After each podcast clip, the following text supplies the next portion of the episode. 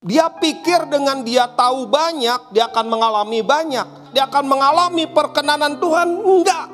Sama sekali enggak.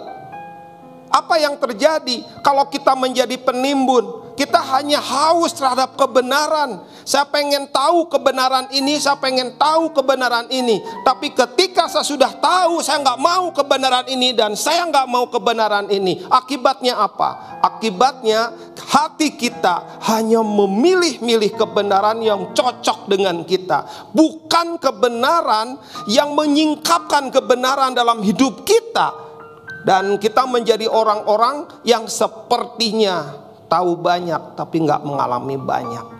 Itulah sindrom gereja.